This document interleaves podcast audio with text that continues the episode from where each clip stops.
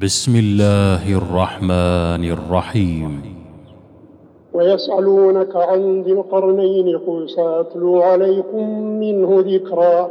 إنا مكنا له في الأرض وآتيناه من كل شيء سببا فأتبع سببا حتى إذا بلغ مغرب الشمس وجدها تغرب في عين حمئة ووجد عندها قوما.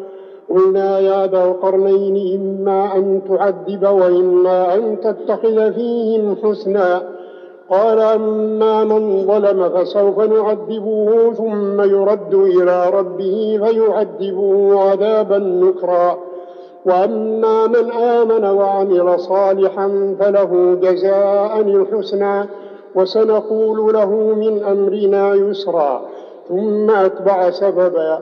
حتى إذا بلغ مطلع الشمس وجدها تطلع على قوم لم نجعل لهم من دونها سترا.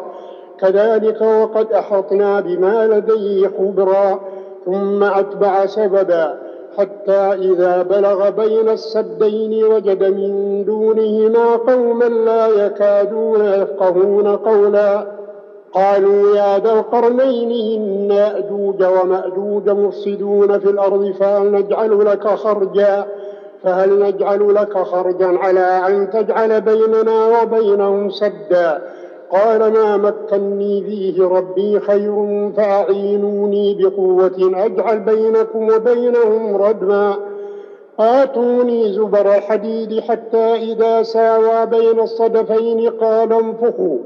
حتى إذا جعله نارا قال آتوني أفرغ عليه قطرا فما استطاعوا أن يظهروه وما استطاعوا له نقبا.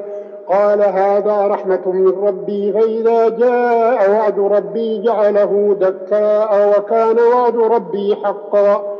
وتركنا بعضهم يومئذ يموج في بعض ونفخ في الصور فجمعناهم جمعا.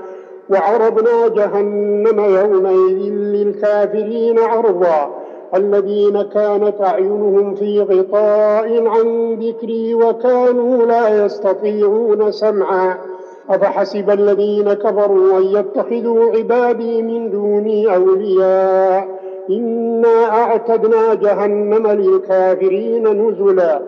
قل هل ننبئكم بالأخسرين أعمالا الذين ضل سعيهم في الحياة الدنيا وهم يحسبون أنهم يحسنون صنعا أولئك الذين كفروا بآيات ربهم ولقائه فحبطت أعمالهم فلا نقيم لهم يوم القيامة وزنا ذلك جزاؤهم جهنم بما كفروا واتخذوا آياتي ورسلي هزوا إن الذين آمنوا وعملوا الصالحات كانت لهم جنات الفردوس نزلا خالدين فيها لا يبغون عنها حولا. قل لو كان البحر مدادا لكلمات ربي لنفد البحر قبل أن تنفد كلمات ربي. قبل أن تنفد كلمات ربي ولو جئنا بمثله مددا. قل إنما أنا بشر مثلكم يوحى إلي أنما إلهكم إله واحد.